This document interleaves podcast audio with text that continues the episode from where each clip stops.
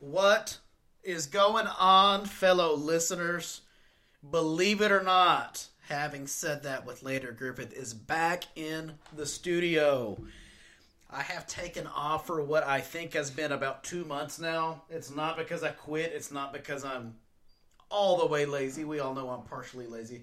I did start a new job. I'm still working my own job, my old job. Um, I'm overwhelmed. I'm tired. And podcast got put on the back burner. But Megan, Corey, Steven, my LMK crew, everybody's been asking me, which tells me at least I do have at least like five listeners. So we're back in the studio. I've got a lot of episodes lined up here for the next couple weeks, which is going to be awesome. Before we even get started, make sure you go back and check out my Instagram page. Instagram page that's at, I think it's HST Landry or having said that Landry. It's one of the two. You'll find it. I'm on Twitter, but more because I want to say I'm on Twitter because I've never sent a tweet or received a tweet. And of course, unfortunately, as I say every fucking week, as I am on Facebook. Uh, Facebook's tough. You ever Facebook? No. I I had have one, Facebook for a long time and and loved it, used it, quit it about seven or eight years ago. Decided the only way my podcast's going to go to the next level is via Facebook, mm-hmm. which it did. I doubled my listens within the first week. Wow. Problem is, is I, I will only use it for Facebook stuff, pictures. I mm-hmm. mean, for podcast stuff. That's the only thing I post about. But I catch myself getting bored, and I want to troll people Yeah. and I'll read people's stupid ass comments on whatever it is, political, whatever. I don't care, and I catch myself typing. Mm-hmm. Luckily, I st- I don't ever hit send. I've done it twice, and both times did not turn out pretty. It's easy, fucking nasty rabbit hole to get It, into, it'll, though. it'll suck you in. Yeah. They know what they're doing. Yeah, it's so stupid. But anyways, check me out. Like if you if you look on there, maybe you'll see my little rants that I get on with random people that I don't really know. Um, shout out to my LMK crew. We are part of the LMK Productions. Lately, it's been more uh, the MK Productions, but still L's there. Uh, my boy Mark Youngblood, best friend in the world. He had does his Pick Four podcast. His episodes recently have been super awesome. Y'all all thought I was going to say phenomenal. They've been really good. He's been having on some new guests, people he hadn't had on before. The Daniel siblings have been on multiple. It's been great. It's been a fun listen. So keep that going uh, every Thursday. Then, of course, check out everybody's favorite person, Mr. Ty King, on Fridays. Dude, I'm going to tell you right now, Donnie Hart and Chris Lovell, I gain whole new respect for for both of them. Those guys slayed on those podcasts. So if you haven't listened to those local legends, Donnie Hart and Chris Lovell, go check out the Win Loser Tie podcast. Ty, you're killing it. We knew you would. We have Mr. This is your second time in the studio now, isn't Yeah. it? Second time. Second time here, first time solo Correct. solo album. He, he he left the band and is gonna try try a little left. Justin Timberlake instead of in and now. I left the boy band. My boy Brad Ville. Brad, I'm glad you came over here, man. Yeah, my pleasure. Thank you. We have been talking about doing this for a while, um, but it was just all talk. We knew what we were going to talk about. Um, sorry, uh, we finally got to do it. I'm glad because you texted me. I guess it was last week. It's like, hey man, let's do that podcast. Which I said, fuck yeah, let's do this. This is going to get me back in the swing of recording. I'm three minutes in. I'm already having as much fun as I used to, so I'm glad. uh, sorry. Sorry, Cole, if you're listening. I'm ignoring you all day. Fantasy football stuff, it's important. Priorities. That's so true. Anyway, so uh, we're going to talk about some fun stuff. Going to do a little business promo, some stuff that probably everybody needs to know and never thought they did. I'm going to start it off with this. This is going to lead into it. I'm a nurse, as everybody knows me. Been a nurse for a little over six years now. Spent most of my time as an LVN at a, a hospital here in town that does actually you don't get confused by the name, does a lot of orthopedic surgery. Um, I've then since moved on, still helping out over there because I love that hospital, love my bosses. Uh, but now I'm moving on to ICU care at a different hospital, kind of delving in and learning some more stuff. But a lot of where I got my skills at and where I've learned how to really hone in on patient care is doing orthopedic nursing. Funny story about that is, is I promised myself two things when I was in LVN school seven years ago. Those promises were I will never take care of cardiac patients because when we were learning cardiac, it was so hard. Like that is the mm-hmm. hardest thing to understand. Then I go work at a heart hospital. and I had no idea until I interviewed that the heart hospital is also does orthopedic stuff. Yes. The second promise I made to myself is I will never work orthopedics. It's funny how life catches up to you because I, I feel like I have a pretty vast knowledge in both of those now, and those are the two things I drew the line at. Yeah. It's just funny. That's weird. Uh, but the reason I even bring that up is it's in the medical field, it's nursing, nursing, nursing, nursing, nursing, Yes, right? correct. You assume everybody in scrubs is either a nurse or a doctor. Yes. One thing that I've noticed most people also assume is they assume every male in scrubs is a doctor and every female in scrubs is Oh, a yeah. nurse. I would agree with that. Okay, America, we're we're Yeah. in 2021. We've had a black president by now. Yeah. Men can be nurses. We're probably the best nurses. Just throwing that out there. Girls can be doctors. That's Okay. right. That's right. Deal with that. Having said that, one thing that I learned very quickly on the importance of patient progression and getting people on their feet to reduce all these nasty things that can happen in a hospital is not just your antibiotics and the medications and stuff is physical therapy Yes.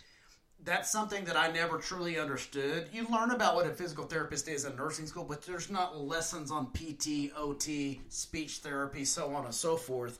Um, and so, so then I narrowed it down to okay, well, to me, physical therapy has a lot to do with orthopedics. So ortho being bone surgeries. Uh, for those of y'all that don't understand medical jargon, knee replacements, hip replacements, shoulder replacements, traumas of people in wrecks and stuff. That's orthopedic, but really almost any patient in a hospital needs physical therapy. And then you extend it out to our community. You have people who are weak, who, you know, not so weak that they need to go live in a nursing home, but just enough the stuff that you and I take advantage of, Brad, mm-hmm. from getting up and going to the bathroom, Yes. feeding ourselves a meal. I didn't even mm-hmm. say cooking, I'm saying feeding myself. These are things that we take advantage of on a day to day life, which made me realize how important physical therapy is. Mm-hmm. So, explain kind of what you do for a living, what your background is, what your title is, so on and so forth when it comes to that. Okay. Uh, so I am a physical therapist. I graduated from the first doctorate of physical therapy program at Tech I did not know that. in 2011. Um, It's that new of a program? yeah. Wow. Yeah. So it is a doctorate degree. Uh, no, it's not an MD doctorate. No, it's not a PhD doctorate, but it's a doctorate of physical therapy, you know, equivalent to a doctor of pharmacology or a doctor of optometry, stuff like that. Um, You know, you talk about that is a lot of people just assume that a doctor is someone who takes care of medicine. right. and I know you don't want to boast and, and get into much of it, but I've done enough research and I've known enough physicians and enough doctors such as you, John, Arturo, um, all, all the pharmacists. You have to write a dissertation, correct? Don't If- you have to do that? If you're gonna do the go into the research realm, then you have to do a research project. And But the schooling you went through, like technically by title, you are Dr. Veal. Like you would never refer yourself as that because you're a pretty humble, laid back dude. Like just call me Brad, bro. correct. But you're a doctor and you deserve that credit. So I'm going to give you credit for all it. You have earned it. You are a doctor. John, you're a doctor. Arturo, Yeah. you're a doctor. Don't let anybody ever convince you otherwise. it says it on my diploma. So. Yeah, you're a DPT. But as far as physical therapy, the the idea is to restore function, um, and that can go across all realms. It's mostly multifaceted. So Mm-hmm. you know, you, you started off talking about a hospital setting, yep. helping somebody restore function after having a major surgery, and not just orthopedics. You know, physical therapists are involved a lot with uh, cardiac surgeries. Absolutely. Open hearts, valve replacements, Mm-hmm. anybody that's had their chest cracked open. Um, you know, we're the first to go in to get them walking. Y'all do more when it comes to the the foreseeable future than nurses do. Like I'm making sure that nothing acute changes. Let's Mm-hmm. make sure your meds are good, blood pressure, heart rate, Correct. pain. But what I can't be there for you whenever you go home. We got to learn how to Right. manage this. But you're not going to go home until until your PT comes in. Right.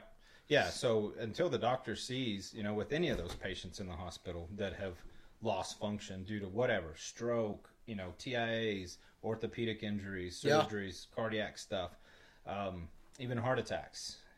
You know, until the physician sees that you're able to get up out of bed, able to walk and move around, they're not going to send you home. Right. You know, and if you can't go home, then you're going to end up in a rehab or a skilled nursing facility to Yep. continue to be able to, you know, restore function so you can go home. Exactly. So you've got the hospital setting there, um, you know, and then other hospitals have neuro floors, you know, strokes. So Yep. that the That's PTs, I've been doing a OTs, speech therapists are, are really involved with that area. Um, it's just a different mechanism of loss of function. So restoring that to make sure people are safe to return home is vital. Um, and then once you leave the hospital setting, there's you know you've got inpatient rehabs or skilled nursing facilities that takes the hospital one step further for somebody that can't go home immediately. Um, and then you've got the outpatient realm, which Yeah. is where I'm moving into now. So it's kind of funny that you mentioned like I never understood it, even having somewhat of a background So I started working in a hospital is times have changed since our parents and grandparents would go to the hospital. You know, they would go to the hospital and get their appendix out and be in the hospital for two or three weeks. Now Yeah. it's like three hours and you're out. Yep. So many people are convinced, and I, I try to tell patients this all the time, and it's usually the older generation that, oh, y'all just are trying to kick me out of here because that way you can get another patient in and make more money. Yes, you have to have patients in to make money to run a business, but hospitals are not a business for people like you and I. That's administrators look at it. We look at it as patient care. Correct. The reason you want to get a patient out as quick as humanly possible is for two reasons. One, you're trying to reduce the risk of infection. Sure. Hospitals, I don't know if y'all know this, are utterly disgusting. Yeah, there's sick people there. They're disgusting. Right. You have sick, sick people there. Mm-hmm. So we're trying to reduce you getting an infection while you're here that's acquired from this hospital. And two, we're trying to prevent blood clots. Yes. Right? We got to get you up, get you moving, get you home because surgeries are going to prevent or are going to put you at a higher risk for uh, blood clots in your legs, blood clots in your lungs, which could shoot up to your brain, causing a stroke, so on and so forth. And another thing is, is we don't want you to deteriorate. This is where Correct. you come in. Yeah. And you, you got in my head very early on in my nursing career, and it's something that I take pride in. You're always in the back of my head is if a patient's been here for more than probably one to two days, mm-hmm. and we're not getting them up, call me. Let's get them assessed. I like to look at life that way when it comes to certain people. Like, you know, plenty of people out there listening right now have grandparents that are old and mm-hmm. kind of like, grandma only gets up to go pee and maybe she doesn't even do that. We got to Yeah. clean her up. Someone like you can come in, like, the goal for her would not be to get her to go get a gym membership and bench press 250 Correct. Yeah. it would be for you to be able to work with her to get her to be able to get up, take herself to the commode without needing too much assistance, make herself a ham and cheese sandwich, get herself into bed. These are things that we don't think about with therapy. Right. You don't think about it till it's you in that in that situation 100%. when you've lost that function, or you have a loved one that's lost that function, Mm-hmm. and then you realize how much you've taken for granted all the years prior when they were able to do all those things on Yep. their own, and then you see that deterioration, and it happens rapidly. So yes, getting people out of the hospital quick kind of forces that that movement. Yep. Start moving your body again, get back to a normal life. I always joke, I make this joke. It's like to me it never gets old. I'm sure to everybody that's worked with me as as a physical therapist can't stand it. I always make the joke is nurses go to school so we can learn how to heal. Like we get taught compassion, where we have compassion within us. Let me help you get better. You guys are sick, twisted, and demented. You're I don't remember if it's sadists or mas- masochists, the ones that like to inflict pain. Y'all go to school for a very long time to get a doctor's degree to inflict pain on another human being. Uh, You could look at it that It's way. why yeah. physical therapists almost always wear black at the, the hospitals Right, that they're assigned yeah. to. I'm sure Yeah. that there's a correlation there. Yeah, there's one one good joke is um, what's the difference between a physical therapist and a terrorist? What's that? You can negotiate with the terrorists. That's so true, though. you know what? A, a patient told me that one time. That's amazing. it's That's stuck in my good head. Well, what drove you? And you said in 2011 is when you went to, to school. You've only done this for 10 years. Yes. I don't say this just because you're sitting in front of me. I, honest to God, thought you were going on at least 20. Your vast knowledge of physical therapy and how you understand the way the human body works and the things we need to do is way past 10 years. That kind of blows my mind a little bit. I appreciate that. So you were but- brand new, and I started in whole rim. I've been there for known you for six years, so you were four years into it. You were still kind of getting your feet wet Yes. in in a way. Yes. Yeah. That surprises me. Well, it was kind of a second career. I didn't start. Um, you know, got into PT school in 2008. Graduated 2011. Well, that was going to be my next question. Is is is something what led you into PT? Like, give me a little bit of, of Brad's background before that. Well, straight out of high school, I went into the army. Um, I served nine plus years. Had a few injuries. I dislocated my shoulder, tore my labrum, had to have surgery. Uh, Not his labia. Not my labia, no, no. um, had the worst therapy ever in the military. Uh, it was it was Isn't horrible. that sad? It was sad. It was it was shocking. It was eye opening. And you know, at that point when I had that surgery, I had no clue what I wanted to do in life. I was Mm-hmm. still in the military. I was in that mindset. And then when I was in Iraq, I hurt my neck, bulged the disc, same injury you've had to your neck. Yep. Yep. Um, again, terrible therapy when I got home. Uh, they kept treating me for shoulder issues, but it was my neck. And so it took years, you know, and finally I had to have neck surgery. right. Um, but going through those, I I liked what I saw from the physical therapy profession, but then I also saw ways that I could Dude, make myself.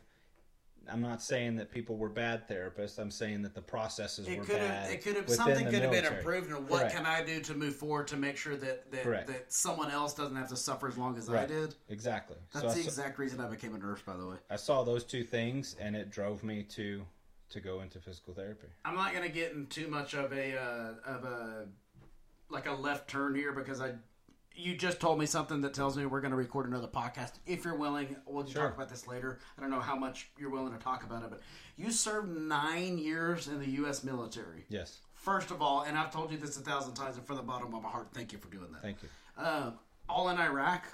No, I served. Uh, my tours overseas were Bosnia and Iraq. Did you serve during the war? Yes. Okay. Would you be willing to do a podcast about that? Sure. A non-political one?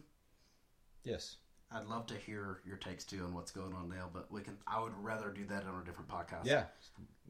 Different Fuck time. yeah, dude. Yeah. Hell yeah, Mark. I'm, conversation. I'm going to tell you and Jeremy Alder right now, we're coming guns blazing. We're going to do a podcast to see who's going to win that one.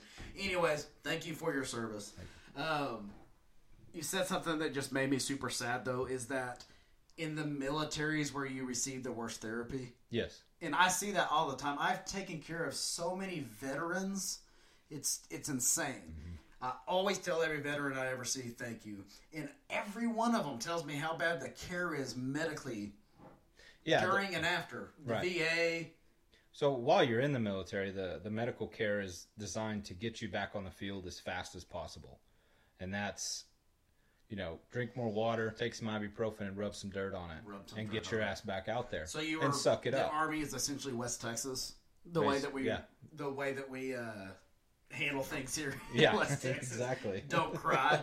exactly. Suck it up, Buttercup. is, that is crazy. Well, so you spend some tours or spend some time in Iraq. You have that surgery. It's kind of funny because you and I had talked about. I had the surgery. That's what I was. We talked about before. I had pretty much the same injury you did. Now mine wasn't from. I don't even know where the hell mine came from. Uh, that's a painful thing to deal with, and the surgery sucks. yeah, it was tough. I personally did not know what was going on with mine until after about a year of fighting it.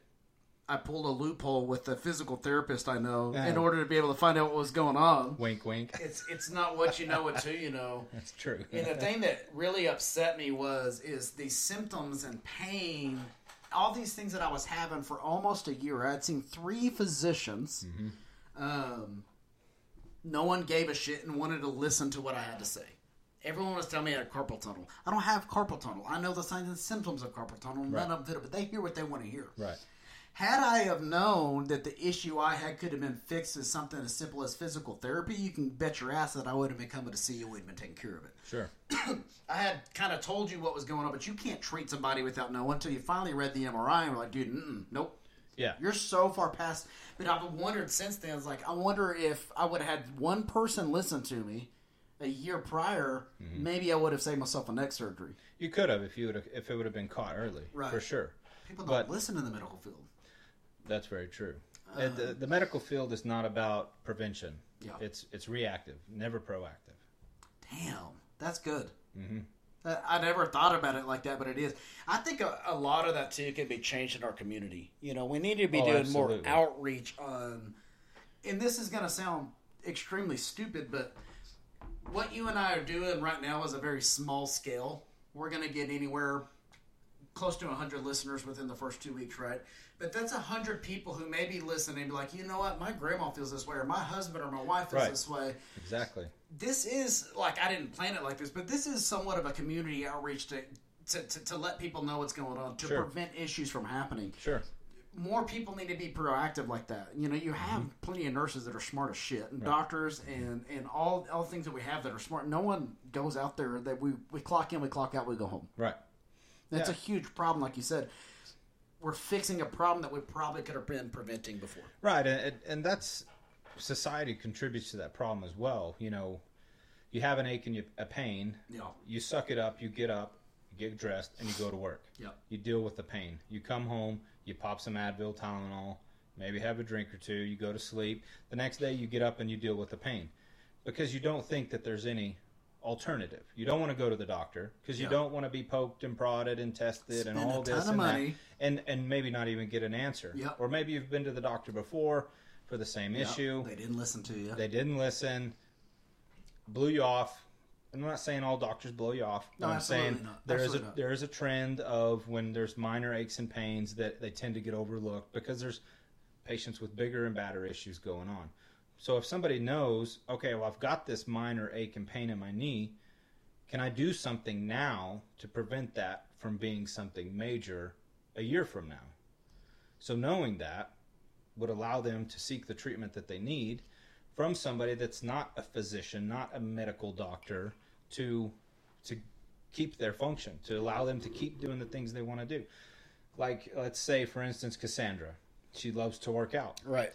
If one day her knee starts hurting to the point where she can't work out anymore, that's going to affect her physically, it's going to affect her mentally. Absolutely. Then it's going to affect you physically. yeah. No, that's true. ass, right? Yeah. Yeah. So- it affects me mentally. Right. So, you know, that knee injury that prevented her from doing something that, even though it's a recreational activity, it keeps her It was healthy. a stress reliever. It Right. keeps her healthy. Correct. It's something to do. Exactly. So addressing that early, Yeah. that way you can get her back to running. She doesn't have to have a knee surgery, um, and it doesn't start to have that trickle down effect of physically weight gain, depression, Mental health, all exactly. of those things. So I think that's one way that you can look at it from a preventative standpoint. Well, here's one too. You mentioned that in in in your experience from the ten years that you've been doing this, how many people do you think? And you don't have to give me a number, but they're blaming these aches and pains that they're having on one thing, and we all assume that's what's going on. It's because I'm getting older.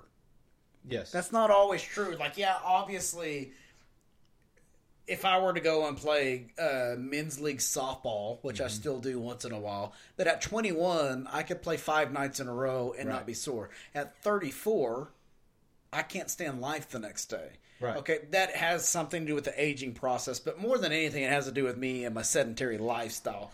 But people just, I, I hear it all the time. Ah, my back hurts. I'm getting old, or my knees are popping. I'm getting old. That's not necessarily the case. It, it plays a role. As we get older, our bodies do change. But what would prevent our bodies from changing as drastically or as rapidly would be maintaining physical health. Right. So as we get older, what happens? We get busier. Yep. We have children. Yep. That means we have less time to take care of ourselves physically.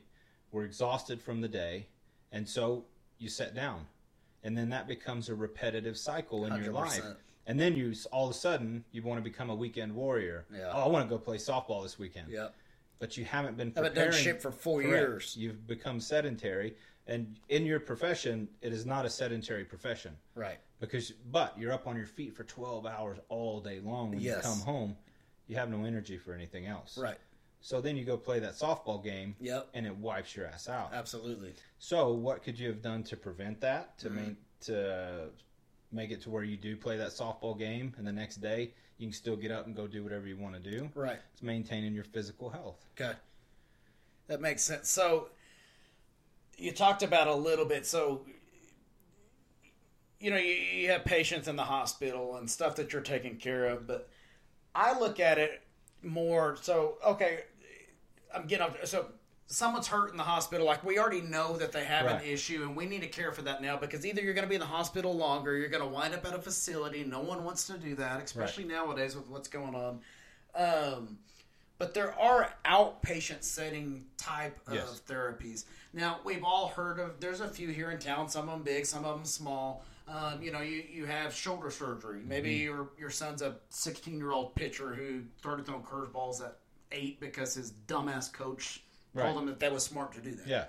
Um, your daughter's a, a volleyball player who tweaked her knee, you know, Mm-hmm. diving for a ball or shooting a layup in basketball or something. These are, I feel like those injuries are more common than the stuff that I see in the hospital day to day. Right, and it's just a different setting. So in the hospital, we're reacting to a surgery that's happened because Yeah. a patient's joint or whatever has gotten to the point where it cannot be saved with less invasive treatments. Right. They need the, the knee replacement. Right. I mean, the cartilage is gone.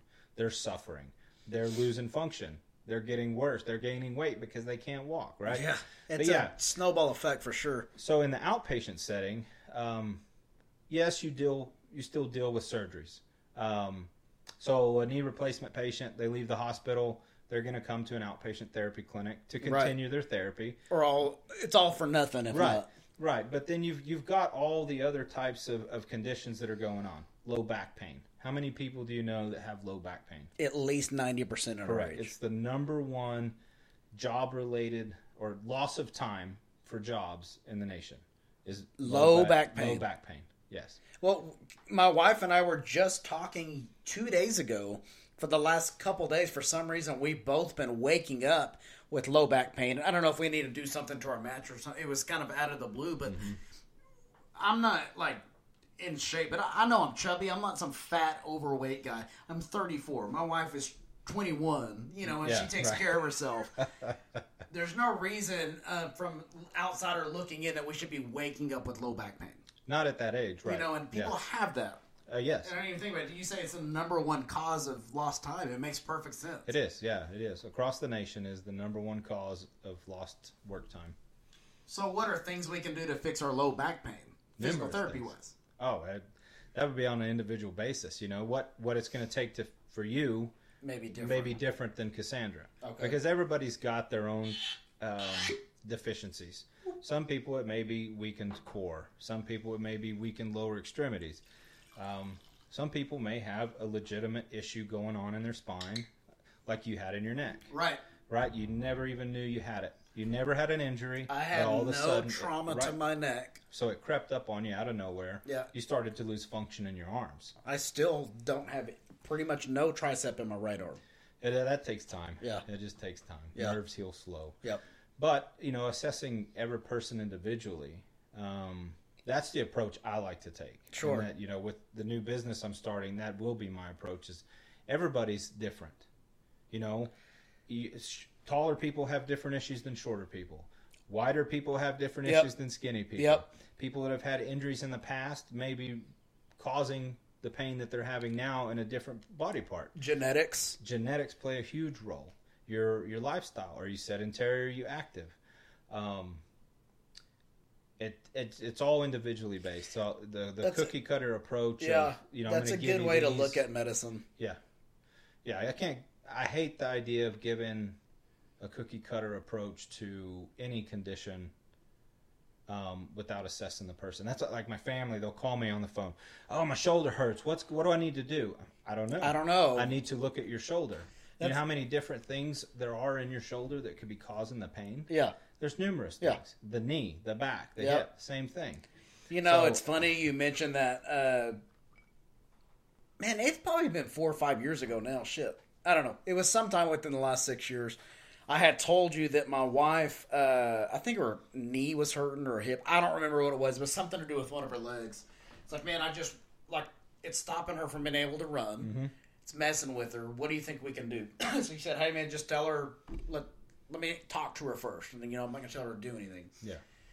we were walking down the hall no clue that you were standing about 30 40 feet behind us we going to sit down have lunch and you're like hey are you hurting right here here and here on your right leg and sh- her eyes looked at you she's like wait what like yeah i just figured it out it, to me, it kind of told me all I need to know about how serious you take your job and how good you are at it because you essentially diagnose. I don't like that word Yeah. in this situation, but you could figure out what was going on before you even spoke to her by watching her walk. And I'm not Right. joking. That's not exaggerating. You were standing behind her and you knew exactly what was going on. But you assessed her. Yes. I didn't say, "Hey, Cassandra's knees hurting. What you? Well, why don't you tell her to get the the resistance band and do this and that?" Right, That's the first thing you said. Well, I don't know. Right. Yeah.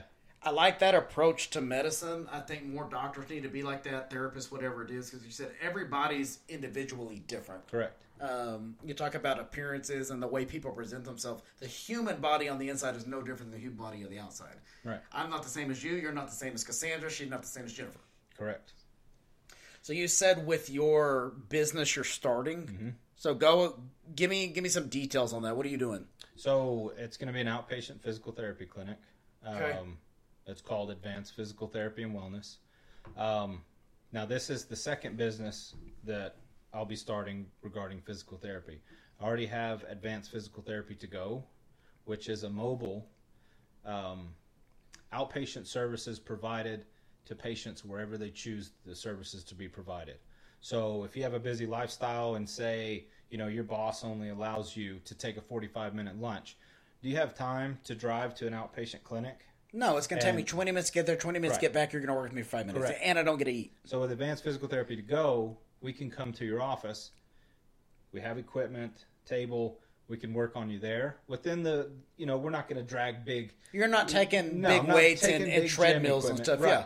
But if I can't work you with body weight, then I'm not doing my job. See, and I, I'm so glad you said that because I was going to throw that out there sometime during this podcast. Is a lot of people assume that the physical therapy you need a lot of the resistance bands and the weights and the machines. And I, I'm not a professional, but I guarantee that does make a huge difference and it helps, right? It helps, but, But- and at what stage of recovery? Exactly. You know, if you've got an athlete that is has already recovered and they're about to return to sport, then yeah, you We do need to get some of that stuff. back. Absolutely, but if you have uh, grandma who's fallen three times at home and banged up her knee, and you want to get her back to, uh, you know, recover her knee and then work on her balance to keep her from falling again. Yeah, we're not trying What to get grandma to No, squat I 350. just I'd need a floor. yeah. I need a That's it. floor and and grandma, Yeah. right? Oh, I So- guess she would help. yeah, she helps, right? So the advanced physical therapy to go, uh, a lot of ours are home visits. Um, so it it gets confused with home health. I was gonna not hope you were gonna health. bring that up. Is not home health. Home health provides a different uh, set of services, Sure. skilled nursing, um, and the therapy is is limited um, to time. You know, we provide a full hour of treatment. You know, three to five sessions a week, depending on what the doctor orders, um, in the home. So we're, we we can do more, and for all the people out there that care about insurance costs and all this and that, we can do it for less. So, you do it- ex- you do accept medical insurance? Yes, all do. major Yes, uh-huh. for the most part. for the most part. Okay, There- there's some that that just won't. You always have to fight with insurance, and Absolutely. unfortunately, and the more I get into the medical field in the years that I have experience, it's disgusting to see what the government has done to our Yeah. to our medical field and to the the safety and the the how how we treat human beings. It's disgusting. It is, and there's all a kickback to the government. That's a whole nother podcast I could talk about. Oh, we could go hours on that one. Okay, so my insurance won't cover me. I've got a hurt shoulder. Mm-hmm. I've tried and tried and tried. They're not covering advanced therapy. Do you take cash pay? Absolutely. Is Yeah. there some sort of uh, I don't know, like a payment plan, or is there like Yeah. a you're going to help me out because you know that I'm not able to afford a thousand dollars a session? Right, correct. No, it, yeah, that that's insane. But you know, it- it's based on the number of visits that you'll commit to. Yeah. Um, you know, assessment's done. The assessment is one charge. Um, and then you know a plan of care is laid out, and then discuss the plan of care with you, Mm-hmm. um, and say, you know, I can help you by doing X, Y, Z. Uh, we can do this many visits for this amount of money. Uh, the more visits you do, Cheaper the it is. cheaper it starts. You know, you start Yeah. to get a, a discount there. But what I like to do is to put the onus on the patient. So if you remember, I came and looked at your daughter's Yep. knee. Yep. Right. Absolutely. Looked at her knee one time. Mhm. We figured out what was going on. Yep. And I know she had been through the wringer, MRI, X-ray, Everything. couple of doctors, and Yep. nobody had given her a diagnosis or what the issue was. Yeah, more importantly, no one had told her how we can get her. Was it, I don't know it was knee or hip now, but no one, knee, yeah, yeah. Mm-hmm. no one could tell her how to feel better. Right. So we, you know, I assessed her. Yeah. Figured out that okay, if we do this, I feel quite confident that her knee pain will go away. And so I know you, and I know Cassandra. So I showed Cassandra mainly. Yep. Um, the stuff that your daughter needed to be working on. Yep. And she held your daughter accountable, made her do it, but also your daughter was committed because she didn't want to hurt anymore. Yep. She didn't want to have to have knee surgery, and she did it. One visit, put the ball in y'all's court Yep. to continue with the plan. If anything changes, call me, and then you don't see me again. Yeah. Because yeah, and you didn't see me again. You know, your daughter was very disciplined and, and did all. Well, you saw her just a minute ago. She didn't say, "Hey, that's uh, my knee's hurting while you're here. Fix me." yeah, correct. That's a very valid point and something I don't think I even thought about until you just mentioned that is you can only do so much with the knowledge you've obviously from school, but you've gained a lot of knowledge from seeing hundreds and thousands of patients over the years is the biggest thing in getting better, and that goes really over anything. That's blood pressure, that's diabetes, losing weight, gaining weight. Get it's all put on the person and human being. And how how much are you willing to put into this? exactly. You know, Mm-hmm. and we did. Reagan did her workouts. Um, I think it was you had her on every other day, if I'm not mistaken. Yeah. Uh, now there was a couple days that it was about bedtime. Like, did you do it? No. Like, get your ass in there and do it. You know, you have to motivate people, Sure. but she was determined because she was tired of limping and being in pain at 15, 16 years old. Right. That's a very valid point that you make. Is you can only get out what you put in. Correct. And that, that you're right. That goes with anything. So if you you want to lose weight, so you go see a nutritionist. Yeah. And they lay out an entire nutrition plan for you, but you go home and shove a Twinkie in your mouth. Yeah. The That's way home, you it's stop at not the nutritionist's fault. Absolutely. it's your fault. That's very true. And, and if you don't take your blood pressure medicine, your blood pressure is not going to be controlled. yeah. Uh, if you don't get outside and exercise and walk and get in the sun, uh, you know that has its own set of you know consequences. So Absolutely. it all goes to it. If you want to go work out and you you want to pay thousands and thousands of dollars to a personal trainer, but then once they're done, You're done. you stop, Yep.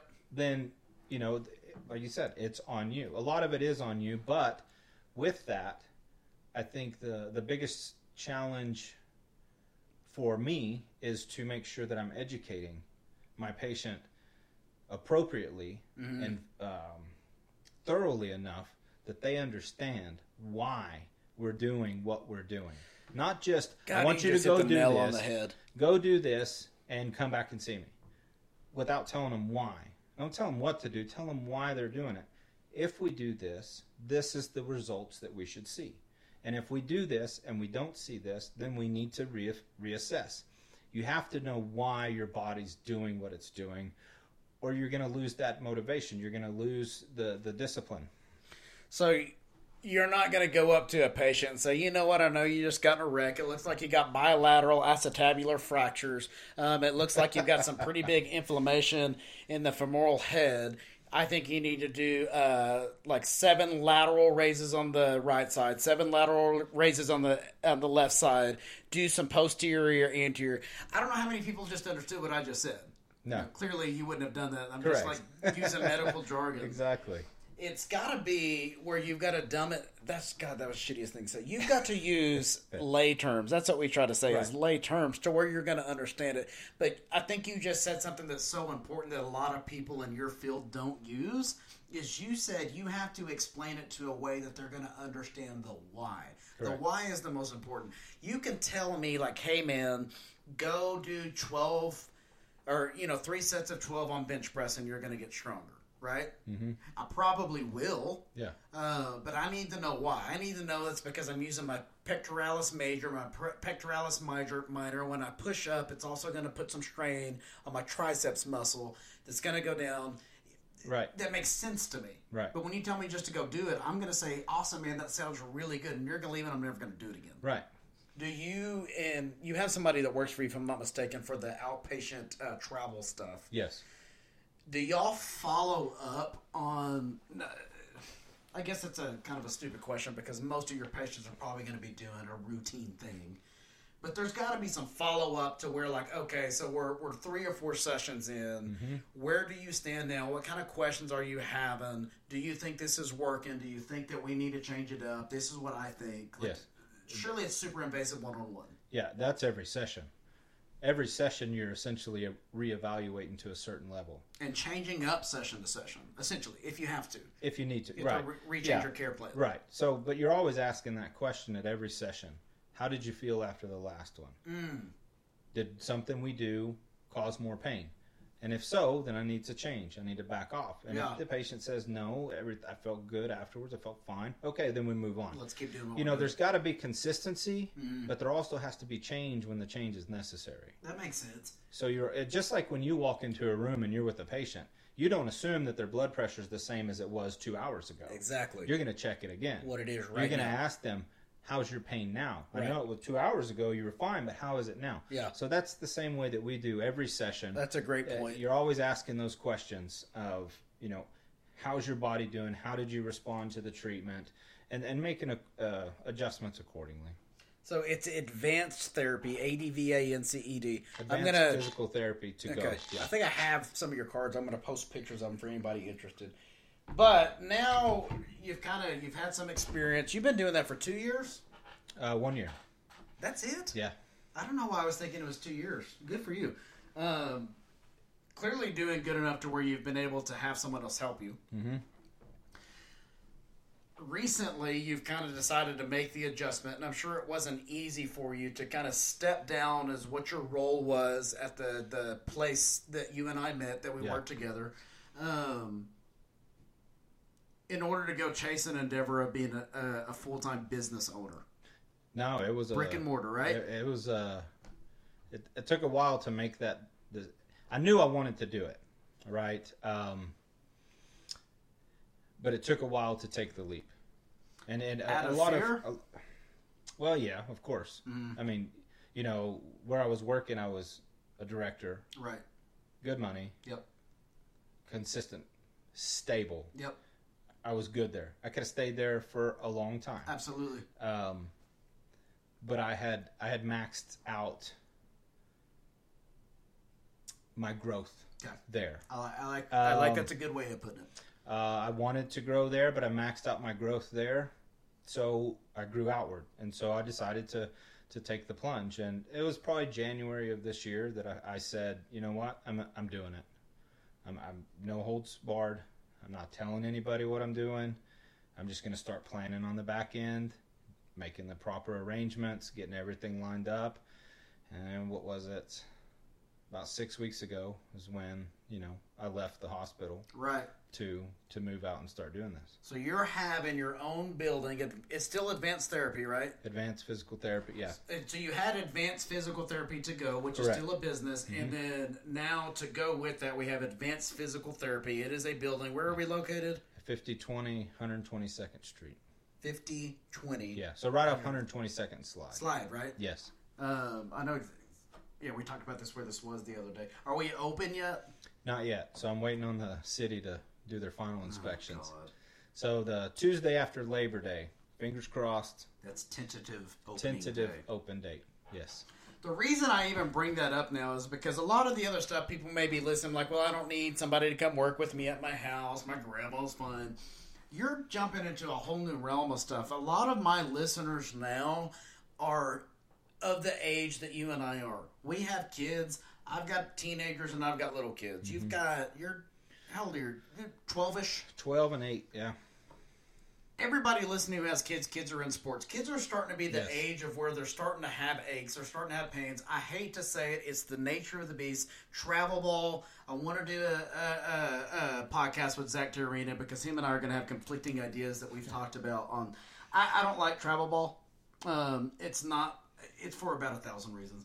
But my biggest problem with it is, and I'm talking travel ball when we're talking about baseball, softball. I think coaches are untrained. They're fathers who want to spend time with their kids, which I think is the most amazing thing in the world. Sure.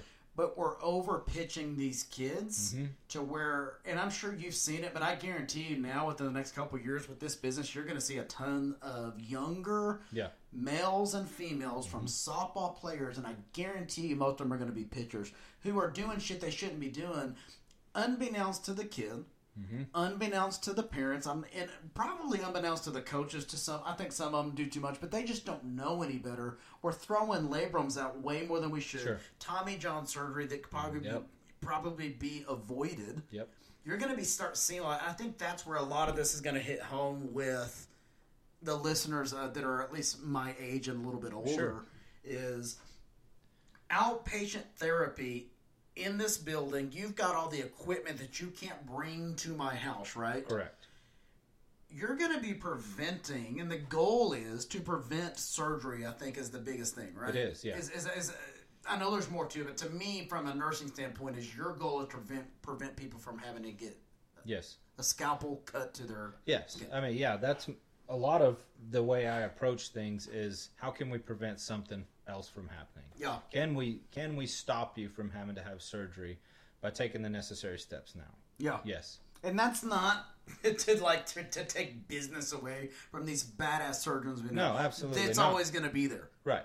Right. But- But, why, prevent an unnecessary surgery. Not to say that it would it might be unnecessary now, but if you don't do something now in 6 months it may be necessary. well I, I- we talked a little bit about this i'm going to give a brief story of what the hell i went through maybe more people will kind of understand why i'm so prone physical therapy about a year and a half ago, my right hand would start locking up. It was my first three fingers, my thumb, index finger, middle finger would lock up into place. I always laughed at. You remember that movie, Scary Movie? Oh yeah. That's who I look like. you stirring Uh, the mashed potatoes? But it would happen every now and then. Then it wouldn't happen for three or four weeks. I'm like, okay. So I think that my electrolytes are off. I actually approached a physician that I know and just said, "This is what's going on." This physician didn't even make eye contact with me. Said, "You're clearly low on zinc, magnesium, and potassium. Take those for a couple weeks. You'll be fine." I'm like, that's a bold statement for you, not a sesame. Cool. Guess what I did? I took zinc, potassium, magnesium. right. It never got better. Then, for what was happening once every three to four weeks, was happening about once every one to two weeks. Mm-hmm. That moved on to where it was lasting longer. It was strictly in my right hand. Then it started moving my left hand. I go to see another physician, and he says, it, "Since it's only on your right hand, you've clearly got carpal tunnel." I said, "You're not listening to me, sir or ma'am, sir." It's not only on my right hand; it's more prominent on my right hand, but it happens on my left hand Correct. this physician orders me to get a, a nerve conduction study. This was in October. I did not get that doctor's office sent over the order until December. I did not have it mm-hmm. to the day after Christmas of this past Christmas. Okay, this has been a three month issue that I've approached, approached a physician, so probably six months since I've been dealing with it. Right Yeah. More and more prominent, more and more prominent. Happens more. It locks up. Now I'm getting pain. I can't do. It was affecting my job. My handwriting has never been pretty. Um, now, even to this day, it's getting better, but I can barely grip a pen. Okay, but it was stopping me from doing my job. I couldn't hold pressure on sheaths. Yeah. I had charge nurses accusing me of not wanting to do my job. Okay. I did compressions on a patient. Arturo was there watching. I did compressions on a patient. I had to stop and grab somebody else because now I can't even do what I'm trained to do. Right. It was literally debilitating my life, right? Mm-hmm. I get the nerve conduction study. It takes two more months for me to get the results from that, another month for me to get the MRI done, and two more weeks after the MRI was done to get results from the MRI, which tells me I have a bulging discs. Actually, two. One of them was really causing it, though, that was actually compressing into my spinal cord. Yeah. Okay, that's what was causing all of this. It's a wonder that that's the only problems I had. Mm-hmm. I got nervous because I had a, a personal, friendly talk with you, and you were like, "Dude, be careful how you drive. Yeah. Be more aware on what you're doing where you're driving." Which I people laugh at me. I will not go 46 into 45. I am a very cautious driver. It annoys my family. I don't care. I don't want that damn speeding ticket. No, true. But one bad blow Yeah. I've already got a spinal, I mean, a vertebrae or a disc compressing against the spinal cord. That Right. could be a game changer, Oh, absolutely. if not a life ender. Yes. the reason I go into that that three or four minute story on where I was is I found out that had I have been able to know what was going on ahead of time, I could have gone. Which, if this was two years from now, a year from now, advanced therapy, mm-hmm. the building. You have the stuff that I need. Maybe let's decompress that. Let's Right. pull some that my hand's gonna feel better. It's not locking up. I'm, I have complete muscle wasting in my right arm. For those of y'all that don't, it's exactly what it sounds like. Like you can feel my tricep. There's really nothing there. Right. I was losing function of my right arm to the point where it was trouble. I was having trouble picking up my baby girl. Mm-hmm. She's four, but she's still a baby girl. You Sure. know that is. Always. Oh. So that's the kind of stuff that you're going to be dealing with over at Advanced Therapy. Yes. Obviously, post surgeries too. Absolutely. But for those of y'all listening or wonder why we're even talking about this, is you yourselves, we're all young. 50 and below is probably my average listener, right? 50 is not old. I don't care what anybody says. In the medical field, like we, we like if we see like, oh, this patient's 52, like, fuck yeah, this is going to be an easy day. Yeah. This dude's got to be well taken care of compared to our 97s, right? Um, your kids, yourselves, take care of yourselves, do some therapy. So, but in order, I can't just call and schedule an appointment with you, right? No, you can call and schedule. Um, you know, in the state of Texas, we have limited direct access. And when I talk about direct access, I mean, like, say you want to go to a chiropractor. You can walk off the street. You don't have to see your physician first. You can go see a chiropractor. Snap, crackle, pop, and you go about your way. And they, you know, they put you on a treatment plan. Um, in the state of Texas, that was 2019 you know, they passed a direct access law where you can come see a physical therapist for 10 business days without a physician's referral. I did not know that. And hopefully as as we go along that that's going to expand. Well, surely 10 business days Yeah. is kind of a joke, but you can come see a physical therapist without a physician's referral and probably the next step from that if you, that. if you think the treatment plan like for your daughter saw her one time Mm. did i need to get a physician referral no because i saw her one time Right. and what we did worked but somebody else that comes in like say you came in with your neck i'm going to see you longer than a 10 business day Mm. There's, time yeah, frame, there's no right? way that was going to be taken care of in 10 days. so after that initial assessment i would probably contact your physician and ask them for a referral they may request to see you first Sure. probably, um, which is is fine. You go see your physician, you get the referral, you come back, you start your plan of care. Um, but hopefully in the future it'll be where, you, and most states are across the nation. Well, you don't need a physician referral to see a physical therapist. I think it helps you in the state of Texas that other states are already ahead of the curve. Yes. From things that I've learned over the past six to seven years is it's a hell of a lot easier to copy what somebody else is doing than for me to do the research myself. Yeah. Um, a lot of people don't know this. The reason your insurance charges so much money, and the reason that your insurance, your private insurance, your commercial insurance, is charging you this and denying this until you try this, this, and this, and is because Medicare sets the standard. Yes, Medicare is government funded. We all pay for that to help out people on Medicare. So it has to be. They've got good research. I'm not saying that they're always wrong. Um, Right. that's not what this is about. But what's easier for me for being the owner, head of research department, whatever, Blue Cross Blue Shield, First Care, um, whatever some of the bigger commercial insurances are. sure. I can either go from square one, start all over and do all the research, or I can hit the copy and paste button for somebody else that's done all the damn research. Sure. And I'm just going to follow it. Yeah, That's almost always what commercial insurance does. I can't say that I blame them because it's saving them billions of dollars and they're and therefore making that billion instead of spending it, right? Sure. The reason I even say that is because for you, if you're telling me multiple states are saying, hey, you don't even need a referral anymore, I think as time progresses and you're still pretty young and you're brand new in your Mm-hmm. business, it's only going to be to your advantage that people are going to look at these other states that you're talking about like, hey, why are we not doing this? Sure. Um, I hope so. I really hope that's the route. It goes. Surely it's going to be if, if if you've already moved up to ten days, that's not Sure. much, but that is a step in the right direction. Right. It's not the step in the wrong direction. No, it's a foot in the door. Absolutely. Yeah, Um, so you've treated me, you've looked at me, you've called my physician. They still want to see me, but I'm saying, hey, I only want to go to advanced physical therapy. It's it's that simple. Insurance is going to cover it. You're covering. Are you still com- having any sort of communicating communication with physicians? Like, hey, you know what? Like, you know, Doctor Doctor X referred me over to you. Is it over said and done with? With what is there communication going on with you and him, or he's trusting you? He or she is trusting you to. You see what I'm saying? Yeah, so the plan of care has to be sent back to him. Okay. So you come to me, I do an assessment, I establish a plan of care. We're going to do this for this many days, this many weeks, however many times, you know, three times a week for four weeks, right? Your plan of care includes all the treatments that I'm going to do. I send that back to them. They have to sign it. They sign off on that plan of care, then we're good to go. Okay. Um, and then communication is important. I always like to maintain communication. So, say you go to Dr. X, he sends you to me. You know, we do three sessions, but then all of a sudden, your hand is just going haywire. The pain is ridiculous. And so, obviously, you didn't respond well to the treatment. I'm going to call that doctor and I'm going to let him know hey, Landry's not doing good. For whatever reason, this has exacerbated everything that's going on with him.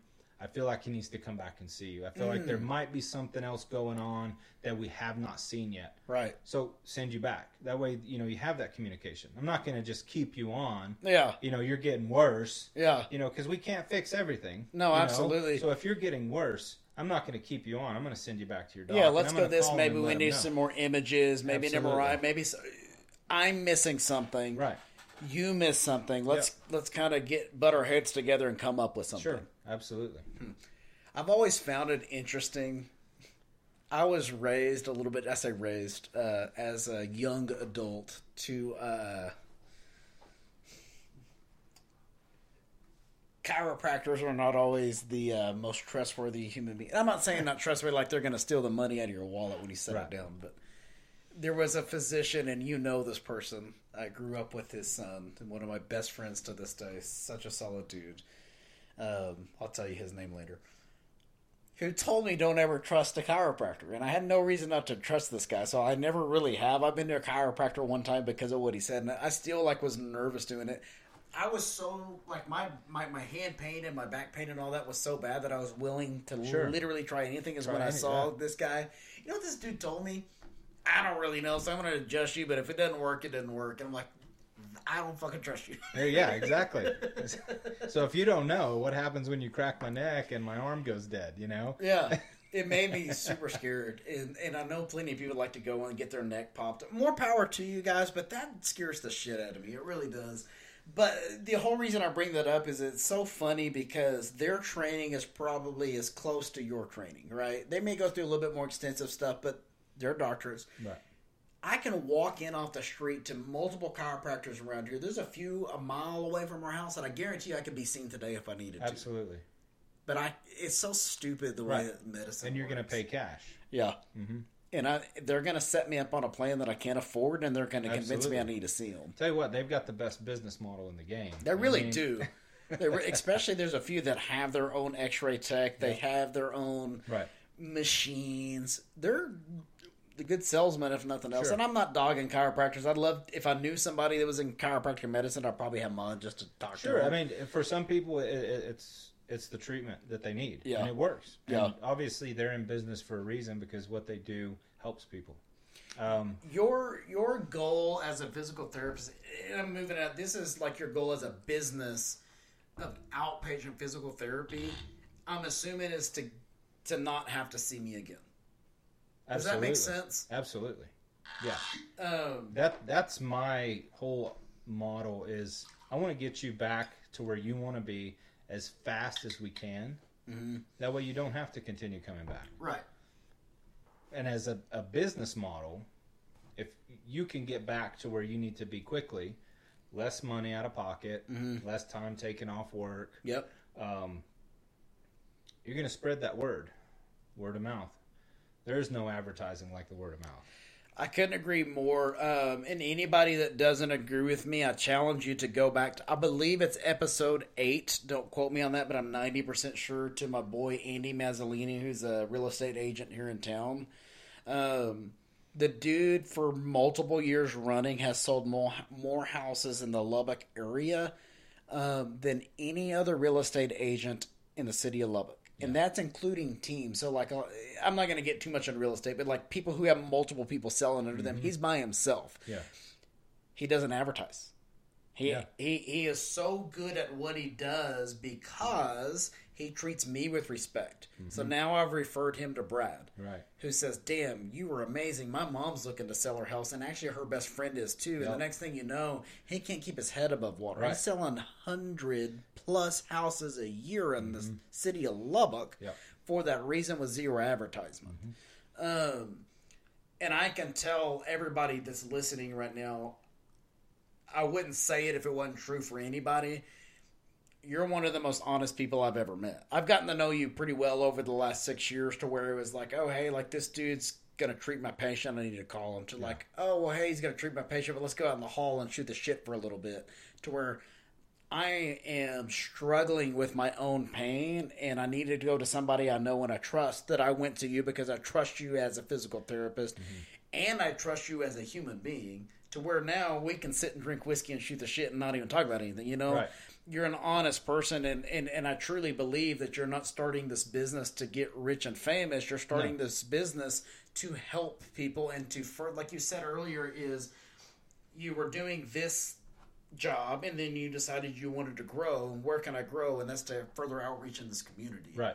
it's really cool to see that from a business standpoint you and i i don't even know why but we've talked about starting businesses before over with our mutual friend shane Yeah.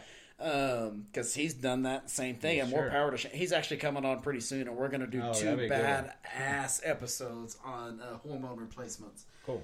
um, but to see from what just over the last couple years to what you've done, I think you finally told me when you were just fixing to open up the to go advanced therapy to go. Yeah. You're like, hey, by the way, it's not quite there yet. I don't even have a card yet, but this is about to happen. Yeah. I thought that was it for you, man. I'm like, okay, you're going to be the whatever you're director of therapy over at the hospital. You're going to run your business on the side, maybe hire a few people. Maybe 10, 15 years from now it'd be good enough to where you can quit. Right. Was that the goal? Initially, yeah. But see, I have to respect somebody that says, my goal is this and I've achieved it, but I'm not satisfied. Right. And that that's just that's just how I am. Well- I, I, I hopefully this Very is what headstrong happen. for sure. Hopefully, what will happen is another year from now Mm-hmm. we can sit back down and I can say the clinic has grown, got somebody working there. I could step back. Right. Now what? Exactly. That's it. I guarantee there will be something. I hope that's I have case. told you, I have told your better half yeah. what I. Th- this is just me talking out of my ass, and I won't go into what I think, but what I think advanced therapy should be doing on the side. If and when, and I'm going to emphasize on the when that gets going, I know somebody that's going to help out your clinic over there. She is my better half. Yeah, We've got this down. I may rent a, rent a room in your in your office to let my wife start doing her thing. I Sky's the limit, right? you know what? You just have to think outside the box. Well, it, That's it. That's not even what this podcast was about, but I do want to delve into. I think it's pretty neat just to see people who I've done this. What else can I do? Right. Right. Yeah, and it's not like you said. It's not about becoming rich and famous. Yeah. I mean, if I wanted to be rich and famous, I wouldn't have been. in You the wouldn't have been medical in the field. medical field, Right. And even the something richest physician anybody knows would Yeah. tell you the exact same thing. Right. It's just about challenging myself Mm-hmm. and providing something to people that they need and they also deserve. Not only do they need is, is I think physical therapy is something that people need that don't realize they need it, They usually don't realize it until it's too late. which is what happened to me. Right. Personal story is what happened to me. Right. Um, I really challenge everybody listening right now to listen to your bodies. It sounds so stupid, but Sure. people don't understand. Pain is a something that's going on in the brain. Your your knee has something wrong with it, right? Mm-hmm. Yeah. Whatever it is. Yes. Our bodies are way smarter than I ever realized. Yes. It's a receptive thing that's sending a, a, a we can't think of the word, but it's transmitting to your brain that says, I'm going to hurt here because something's wrong and I need you to fix it. Yes. And I know the only way you're going to know something wrong is if you're miserable. Right. That's the only thing pain is, right? It is. It's, Something's wrong. I need you to fix it. But so many of us were throwing down ibuprofen. We're Yep. throwing down Tylenol. This is aging. This Mm-hmm. is because I work in construction or I lift patients and my back hurts Right. or whatever it is. My wrist hurt because I sit and type all day. Mm-hmm. That's not necessarily the case. And even if that is the case, there is help out there and it could save you money. yes. Most people think about that. It could save you taking off of work. Mm-hmm. I'm telling you, this neck surgery that I had, and you can contest to the exact same. uh, We laugh because we had the exact Right. same, exact- the same yep. Mm-hmm. vertebrae. It put me down for seven weeks. Yes. it fucking sucked. And then how did that play into your mental health? I got super down. I got super upset. Um, I didn't realize that I was laughing with Sam the other day. Um, now that I've been picking up more shifts at, because I'm working two jobs. Yeah. My scrub tops that have fit very well for six years are a little tighter. I blame it on my washing machine. Right. Yeah. Uh-huh. Honestly, though, what it boiled down to, and this is not an excuse because I should know better. You got to practice what you preach. I had surgery. I had seven weeks off. I laid on the couch. Now, granted, those first two to three weeks, I was in a tremendous amount of pain. Sure. It sucked. I had hematoma on my neck, so on and so forth. I got lazy mm-hmm. and I started eating even more shittier than I do. And Yep. just walking as a nurse, we're putting in more miles a day than a oh, lot Oh of yeah. people realize. Absolutely. I've gotten a little wider. My shirts are fitting a little bit tighter than they used to. All of that could have been prevented with just knowing that, hey, if I would listen to my body, maybe I should have gone to you in the first place. Right. But I didn't know any better. Sure. I wasn't listening to a podcast that told me to do anything different. Yeah, it's just it's changing your the way you think and, you know, stepping away from the normal track that healthcare kind of takes you down. You wait till it's too late to go see your doctor. Mm-hmm. And again, that's society, you know, we we have to work. We have to work, we have to pay our bills. That's and then America you for get sure. you get stuck in that cycle. So when your body starts to talk to you, and that's exactly what it is, that neurotransmitter That's the um, word I was looking for. You know, that, that the signal that goes to your brain that says, "Hey, my foot hurts." Okay. Well, after a few days, does the pain go away? Okay, I'm good. yeah. But after a few days, if the pain is not going away or it continues to get worse, then Something's going on. correct. The- yes, your body's telling you, "Hey, wake up." You know, it's like a check engine light in your vehicle. If that sucker pops on, Yeah. you know you better take your vehicle to the shop and get it checked out. So that's the same thing with the pain signal. It's telling you, pay, Damn. pay attention to what's going on in my foot because I did something to this Right. that's causing me to hurt. I need to watch this. I need to monitor it to make sure it doesn't get worse. And if it does get worse, I need to do something about it. And know that there's other options out there aside from medications, um, shots, which sometimes injections are needed. You know, Couldn't agree more. a steroid injection for something that's inflamed definitely helps get the inflammation down. Couldn't agree But more. Now, what are you going to do to prevent it from getting inflamed again? That's where you start taking the steps in the right direction. I think that's get the the, biggest problem get the care from your doctor that your doctor can provide, and then what else can you do on top of that to make sure that this problem is completely solved to fix yourself down the road? So compare it to uh, you're, you're looking at your car one day and you notice that your front tires are balding, like they're just bad. Yeah. And you're like, holy shit, the back tires aren't bad. Why are the front tires so bad? Okay, well, do I just go get a new set of tires? Or do I go get my alignment checked? Yeah, something's going on. Right. So- all four tires should be bald by now. Correct. They should wear evenly if you're rotating them and all, all that stuff, right? Mm-hmm. But if you just go throw a new set of tires on there, and then three months down the road, you're like, well, shit, those They're brand new balding again. tires are already bald again. Well, now you've cost yourself two sets of tires. And now what are you going to do? Are you still going to go get another set of tires and put them on? Or are you actually going to take it and get the front end checked to make sure that the tires are the, the front end is aligned correctly? That way you're not blowing through those tires. I can tell you what most people are going to do. They're going to get a new set of tires. They're going to get a new set of tires. Correct.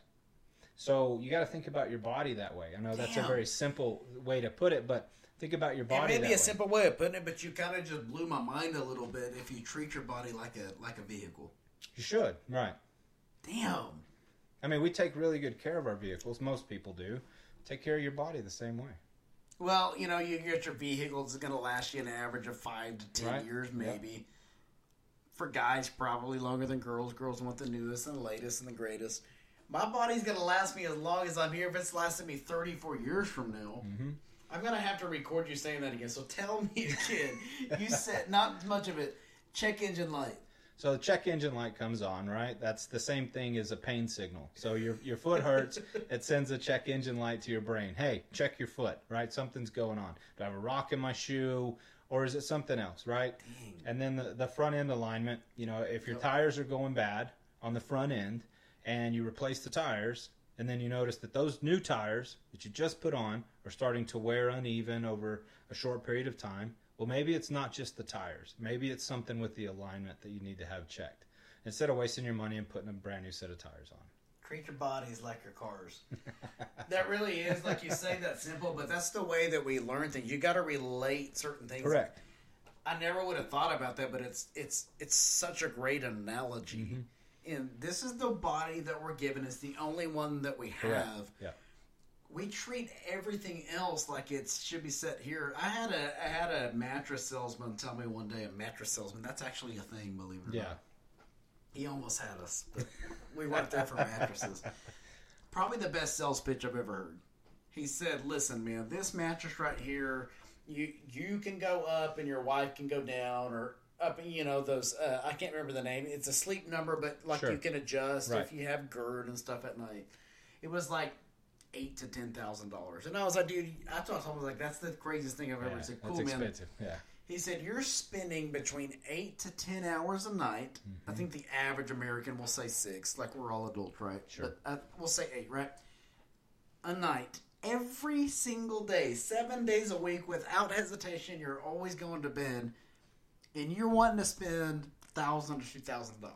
Right. The average American, according to this really good fucking salesman, tells me that the average American spends twenty minutes or less in his vehicle a day. I would agree with that. You're going to work, you're coming home, you may go to fast food, right? Exactly. But you'll you won't hesitate to spend forty five, fifty thousand dollars on a vehicle. Right. But this most comfortable thing in the world, your bed, Mm-hmm. Yeah. it's like nope, not paying more than a thousand. No. You got to take care of your body and take care of yourself. Sure. It's the only one we're given. That's it. Now people are laughing at me right now because I'm fucking short and fat and don't know anything about it. But those who can't do teach, right? That's true. Okay. I will tell you from a personal standpoint, the fact that I guess it, it's probably what was it two years ago when you decided to get the out the the to go going. Yeah. I know you said it's been open for a year, but you, Right, no, you I had a lot that. of time before I, I that. had the thought of it, yeah, way before that, and then COVID hit and kind of sidelined it for a bit. But the, the idea was there. The idea has been there a long time.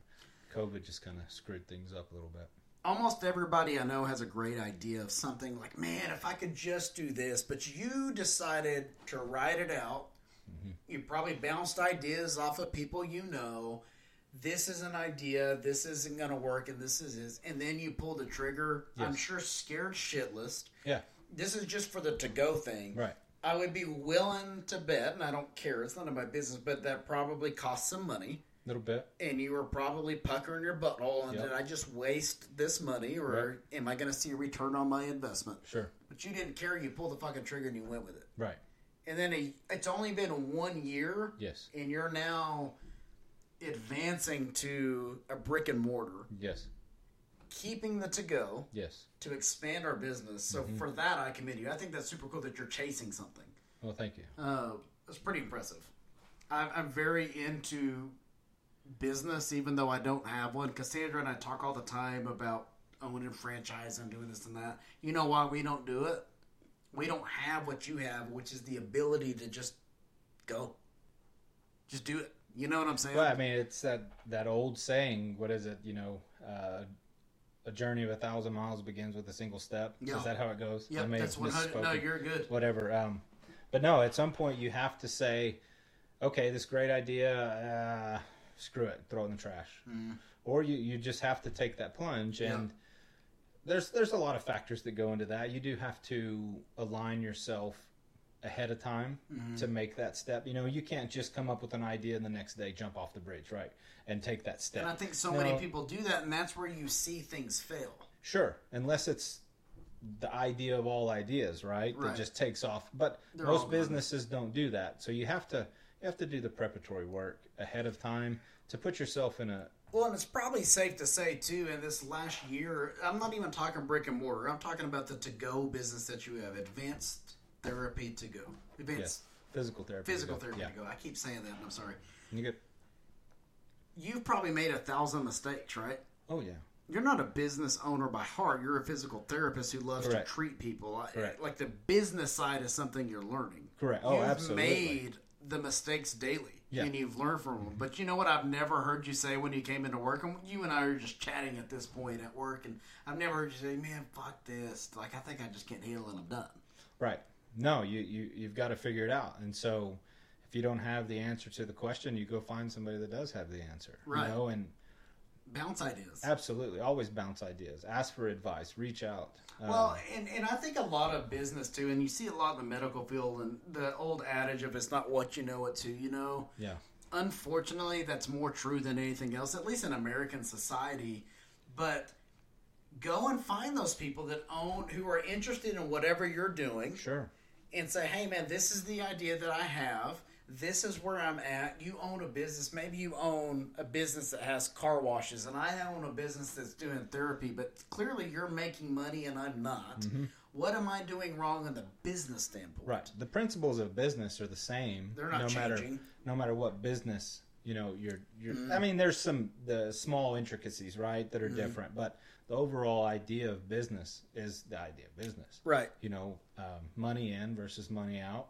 How do you get your name out? How do you get more people to come to your business? right Um, and I think the the preparatory work that benefited me so much was just establishing all the relationships that I established with you, uh, other nurses at the hospital, the physicians, Physicians. not even just the physicians, but everyone in the hospital. So, you know, for example, you know, having a good relationship with the director of billing, mm-hmm. she ended up coming yeah because she had a back issue right having a relationship with my own physician and and explaining what I'm doing to my own physician. Right. That way he knows me, he trusts me, we have a good relationship. Yep. So when he has somebody that he feels appropriate, he gives me a call. I'm a huge fan too of businesses that I'm not I'm not opposed to like if I were to be able to start a business and make it a chain or franchisable, more power to me. Like I, I need you to listen to just do it sometime when you have some time off. The win loser tie, we talked about it earlier. Okay. Ty, his brother in law and sister, his sister and brother in law actually started up Bahama Bucks. Okay. It was a little bitty shack on the Brownfield Highway before it was the Marsha Sharp. Like it was a two lane road, right? Yeah. Tiny shack. He started on a side business in the summers only to pay for his way through Texas Tech. Brilliant. Now they have, if I'm not mistaken, don't quote me, but I believe they have a little over a hundred. They're considered worldwide because I think it's Puerto Rico. the goal within the next five years is to have 500 strong. Wow. Okay, he started in Lubbock, Texas, which is why you see the, Bahama Mm-hmm. corporate, Bucks yeah. corporate because he stayed true to his roots. His wife, my buddy's sister, stay true to her roots. Right. Sure. Um, which that alone is pretty cool. You need to listen to that podcast though because he kind of talks about a little bit of business and stuff. Sure. stuff. I'll listen to it. Um, the whole reason I went off on that tangent though is I like to use businesses that are strictly local though. Oh, I do too. Absolutely. Once you start reaching into those big businesses and the big corporate bullshit, you're Mm-hmm. losing what's most important, which is that one to one contact. right? Absolutely. Now, if you're able to take advanced physical therapy nationwide within the next 20 years and you're a franchisable corporation, man, I'm going to hug you and say, I'm glad I got to see that from the beginning. That's super, super cool. But you're going to be one of the examples of how you would never lose who you are as a person. You've No, been there, yeah. done that. You fought for the country. You've worked your way up through school. You bust your ass through doctor's degree. Who you are is who you are, regardless, right? Sure. But that's what you're getting out of this business as a, as opposed to going to some of the other ones. And there's some big ones here in town, and I'm There not going to use them. Hacks Bub is a good one, you know. Um, DPP. yeah. Guys, use your. Uh, I'm rhyming here. Y'all know who I'm talking about. And I'm not saying they're bad therapists, but what they're not getting is Brad Veal. What they're not getting is someone who's a West Texas native, who's served for the country, who has worked here, stayed here. You could go anywhere you want. You're still here in Lubbock, Texas. Right. You're right now. You're wearing a Texas Tech shirt and you're mm-hmm. wearing a Texas Tech hat. You're proud of who you are, proud of where you came from, Sure. and you're keeping that business local. Yes. It's a personal aspect, and I'm telling you from someone who's gotten to know you very well over the last seven years is just a straight up down to earth good dude. You don't get that with some of the other ones. I really Right. don't think you do. Sure. You know, with some of the other the the approach that I'm taking that I feel is different is you've got the other ones, right? Who do a good job. Don't get me wrong. Look, we all had to go through the same school, Mm-hmm. so it's tough as hell. It's hard. Seven years of school to you know to get that doctorate degree. So their knowledge is their knowledge. I think what creates some issues with the bigger ones is the the, the large business entity having too much hand Yep. In what's going on in the day to day. Absolutely. So therapists are they're restricted to the amount of time they can spend with the patient. Okay, here's an example. So if you ask Cassandra, how many patients do you see every day in the office? It's ridiculous. It's And if you asked her, do you feel that you spend an appropriate amount of time with each patient? I don't know how she would answer it, but I know as a patient going into those busy doctor's offices, I don't feel, and I would think that most people would say, I don't feel my doctor spends enough time with me. Yep. You get three minutes, maybe. Okay, that- maybe. The number's gonna blow your mind because I know the statistic to that. At Yeah. least from about, I haven't done the research within the last five or six years. Okay, I want you to guess. Now, this one gets hard because you know enough about the medical field, outpatient physician and inpatient physician. Mm-hmm. Okay, jumbled together. Do you know how long the average doctor spends with the patient? 45 seconds. Less than that, No believe shit. it or not. The average Jesus is Christ. 17 seconds No way. spent with the patient. Now, you got to look at it. Not everyone looks at people like you do. You're a very personable person, and, and, and you really are, and you love to get to know people and spend time with people. So your average may be, if you're the physician in this scenario, right, um, a five minute conversation, Okay. which is a very long time when you think about it. Right. Okay. But you also have to look at the physicians that some of them stand at the door, don't make eye contact. How you doing? Cool. See you tomorrow. That's a one to two second cover, and I've seen that Correct. a thousand Uh, times. oh, absolutely. Right. Yeah. You average that. The average physician spends seventeen seconds with his patient. That's pretty sad. God, I'm so sexist. With their patient, could be a girl too. And you know what the main contributing factor to that is? They have too many patients. They have not they have too many patients. It's they're forced. So over time, regulations, government regulations, insurance regulations have forced the physicians to have to see more patients within a given day to make the same amount of money that they were making five years ago. right. So five years ago, they may have needed to see 30 patients in a day. Mm-hmm. Now they need to see 40 to maintain that level of income. Yep. And if you're not maintaining that level of income, you can't keep the doors open. No, absolutely. And So, yes, the physicians that. make damn let's- good money, let's- but- let's give physicians the benefit of the doubt. Correct. It goes back to what I talked about a minute ago with Medicare setting all the standards and Correct. fuck the government, and Right. we all know that. Um, Yeah, I don't think in any form or fashion that it's the physician's fault. I don't either. I think they're and- and forced by the regulations to. they're rich, and you know what? We all live within our means, and and they've earned it. We chose our path. You've earned it. They chose Everything that you've achieved in your life, you've earned fair and square from Correct. serving to school to opening up a business. You know, give benefits these doctors a benefit of the doubt. Yes, I know they're living in a lot of them are living in million dollar homes, but they Sure. earned the shit out of that million Oh, absolutely, home. And I know. know that's like from a very, very personal standpoint mm-hmm. from my brother in law who's an anesthesiologist. Like Right. I've talked in depth to him on how much time he spent at work Right. I talked to him right before you, you came over Yes. here. He was coming home from work. He barely ever sees his kids, right? Like mm-hmm. he's earned what he's got. Oh, life. absolutely. So, like, don't think that it's oh they're bitching because they're rich. Well, they live within the same means that you do. Right. I, oh, I have no gripes towards the physicians. I think it's. I think it's the. It's higher up. It's other entities that have a hand in and yeah, the- that you know that and so back to the the way I feel like I'm gonna I want to do different Mm. and I hope this proves to be true. I I've worked it all out. I know it can be. Um, is I want to always have a low number of patients with me at any given time. Yeah. And I want that. So you say that, you know, a physician spends 17 seconds. I'm spending an entire hour. Right. At minimum, you're getting 30 minutes of one-on-one with me. Mm-hmm. And the other person will get 30 minutes of one-on-one, but collectively you're both there at the You're same getting- time. yeah. You both have me for an hour. Right. And Yeah. so that's where I want to set myself in a different path is to no, I won't make as much money. That's not what I'm doing it for. Yeah. I want to give that quality of care versus quantity of care.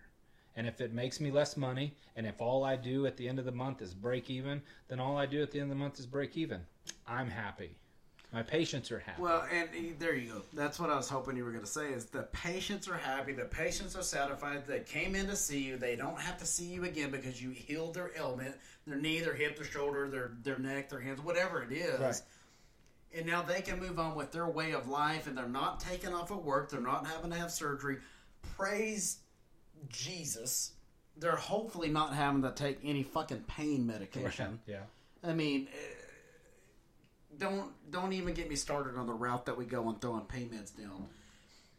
And we're moving on with life. Yeah. Right? Yep. You showed up to work, you put in an honest day work, and you moved on. Sure. Right? Mm-hmm. The goal isn't to own a multi million dollar No. house for you, but if you do, I really hope you invite me over to drink some Sure. whiskey in your pool. You know, absolutely. If that's the path that it that it takes, then then great. But Cool. that's not the path I'm hoping and You just- expecting it to take. you just put that publicly, and I'm going to tell you right now. Um, I'm going to hold you to that a year, two, three, four, four, five years down the line. Is like, hey, man, like I need to know how much time are you personally spending with your patients. Like, continue to do what you're doing. I think that's one thing that's kind of attracted my personality to yours over the years. Isn't because you walk around like, yeah, like I know everything there is know about Oh, that's far from it. Yeah. I don't think it's far from it. I think you, you you're you're a pretty humble dude. You're is smart one of the smartest people I've ever met. When it comes to the human body, I feel like you know more than anybody I've ever met. How it functions, what we need to do to get it better. When you diagnosed my wife by walking, I thought that was one of the coolest things I've ever seen. You know you've helped me personally with the hand and the neck issue, and you you know that, and I've thanked you for it, and so on and so forth. But you're so good at what you do that I hope that you never lose that. Like you got in this business for a reason Right. don't lose that. I think so many would- people do, and I, I don't think you will. I, I just can't imagine what it would do to me mentally to to to go away from that because that was part of the reason why I wanted to go you know to start the mobile the, the- to go because yep. I being a director is fine and good you learn a lot of things you know you get paid more you you get the the experience and the knowledge of the inner workings of a, of a facility whatever that was great knowledge and I, I wouldn't take it back. I learned a lot.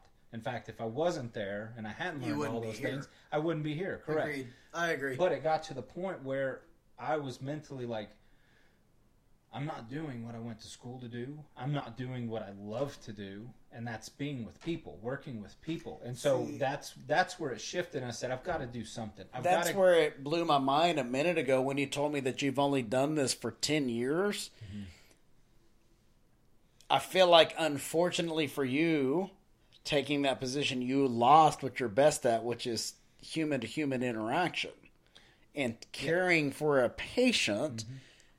I thought you'd done this for 20 years. You're like, man, like, I'm kind of a little tired of this and I'm moving on. Like, you're in the whole grand scheme of life, you're brand new to this. I guess yeah, if you want to look at it that way, yeah, you know, like you've got a lot of life to live in your physical therapy life. sure. Um, but I look at this from a guy when I started working with you a little over six years ago. You were only four years in. Like you're just now getting comfortable doing this, this, and that. Right. And you were already a director before I even knew who you were. That kind of blows my mind. So the fact that you get to go back to that one-on-one daily mm-hmm. patient care, I'm sure is pretty rewarding. It is. I'm looking forward to it. I I'm, I'm looking excited. forward to, to it. For you and I have talked for years, and I even got you in touch with our mutual oh, friend. Oh, yeah. Like, hey man, I think you should do this. I Yeah. think you do, you should do that. Look forward to the Shane Frankel podcast. Just dropping that out there. I'm proud of you, man. It's been cool doing Thank this. you. I appreciate it. I need everybody to listen. You're coming back soon. Because we're talking. I, I don't. It's not going to be a political thing standpoint. I I think it's so cool what you've done for our country. This is shifting gears. Um, I'll I'll be the first to admit it. I don't care how many people here. I personally don't think I would have the balls to do that. I really don't. Um, I don't know if the draft was a thing when I was eligible of age for the draft. I'm not so sure I wouldn't have been one of those guys being a draft dodger. And that's not to say fuck the war, fuck the military. I just think that mental standpoint that you have that I don't, I have the utmost respect. I always, a hundred percent of the time, if I meet somebody that says they're in the military, I tell them thank you. When I see the people that wear the hat, my father-in-law's one. Um, patients who served, Sure. even some of the shitty wars that people may not agree with. The one that we're dealing with now, um, Vietnam and stuff. I don't give a shit. I've always been raised that support support the veteran, not the war. If that's the way you think, right? Oh, not the veteran. The, the, absolutely. The yeah. veteran, the the soldier does there you go. Support your soldiers. does the job that the soldier is asked. Whether you agree with it or not doesn't matter. It's not our job to agree with Exactly. it. It's our job to do our job. So the fact that you did that is just so cool, and I would love to be able to delve into more into to kind of the what you did, what led you to that, why you did it, what all you saw. I know not a lot, but enough to know that it's usually a four year contract, and if you're telling me you did it for nine, there was there was something that you saw that you wanted to better me as an American, better yourself as an American, and I can't wait to hear about that. Yeah. So- and it was a lot of a lot of circumstance. Yeah. You know that I would love to get into detail about that on a different Sure, podcast if you'd be willing to. absolutely. We'll talk a little more off air on what I can and can't ask. Sure. But I would really love to ask some questions you may not want to answer. No, that'd be fun. Uh, congratulations on your endeavor. A, just taking the delve and the the dive into having to uh, resign from the job. I'm sure was not an easy task for you. No, there was a lot of stress Um, came with that. But Open it up. Advanced physical therapy to go. I'm gonna post a, a business card. Look for my Instagram and my Facebook when this post uh, to get a hold of Brad to get a hold of his business. Um, anybody even has questions like you don't even know like maybe i don't even need physical therapy but this is going on. Brad will talk to you whether he's going to take you on as a patient or not. He's not going to take your money unless it's something that, that that's worth uh, charging. He's going to take care of you financially. He's not going to sit there and make all your money. Um, this has been cool. I'm proud of you. Like fun. to call you a friend's been pretty cool. Uh, Likewise. proud of you man. This is awesome. More importantly you got me back in the podcast game there you go. this table computer, this setup is staying here. My cousin's coming over tomorrow. We're Perfect. recording. As soon as I'm done with her, I'm going to my buddy's house and recording another one. Damn. I'm knocking out three in 24 hours. yeah, we lit the fuse again. I got to huh? get going again, right, man. I've been pissing a bunch of people off. Yeah, do what you love. I got to end it with this because it's been a while since I ended it with this. Okay, uh, I don't. I know you live close by. I don't know how you get to where you're going, but do you ever drive on the loop at like 50th and Frankford ish? Yes. Um, you know, like there's like Flatland CrossFit. Yep. I'm dropping their name for a reason. I'm trying to get the owner on because we both know Carla and trying to get Oh, her, her son-in-law on. Right above Flatland me some good CrossFit, right? There's a big billboard right there, right behind Cash America Pawn. Mm-hmm. I've now paid for you for 30 days to get on that billboard for 30 days. You can say anything you want. No one's going to get offended, but you're going to grab that many people. You know how many people drive by that every day? Thousands, Yeah, right? yeah. What's it going to say? I think you asked me the same question. But it's probably changed in the last three months. See, my first answer was educate yourself. Yep. That's what I said. And it was So- a fantastic answer. So this time I'm going to say figure out the why. Figure out the why. Yes. See, what I thought you were going to say is advanced physical therapy. No. No. if Just- that doesn't tell you that I'm not being honest about who he is, figure out the why. That doesn't have to be in the medical field. Anything. Figure out the why. Figure that out. Everything else falls into place. it damn sure helps. Brad, I appreciate you getting me back into the uh, the uh, podcasting. It's been a while since I've done it for my own sulking sorrows, and I'm going to get into that on a solo podcast that I hope you listen to in the next couple of weeks. On there's really a real answer as to why I didn't post for a couple months. Um, we'll talk about that after September 9th. Um, appreciate you all for listening. I'm glad we're back. Megan, Steven, LMK guys, Corey, y'all can stop bitching at me for not posting episodes every Tuesday because here we are, super excited to be back in the in the studio. Brad, I'm gonna see you in a couple weeks. Absolutely. We'll see y'all later. Peace.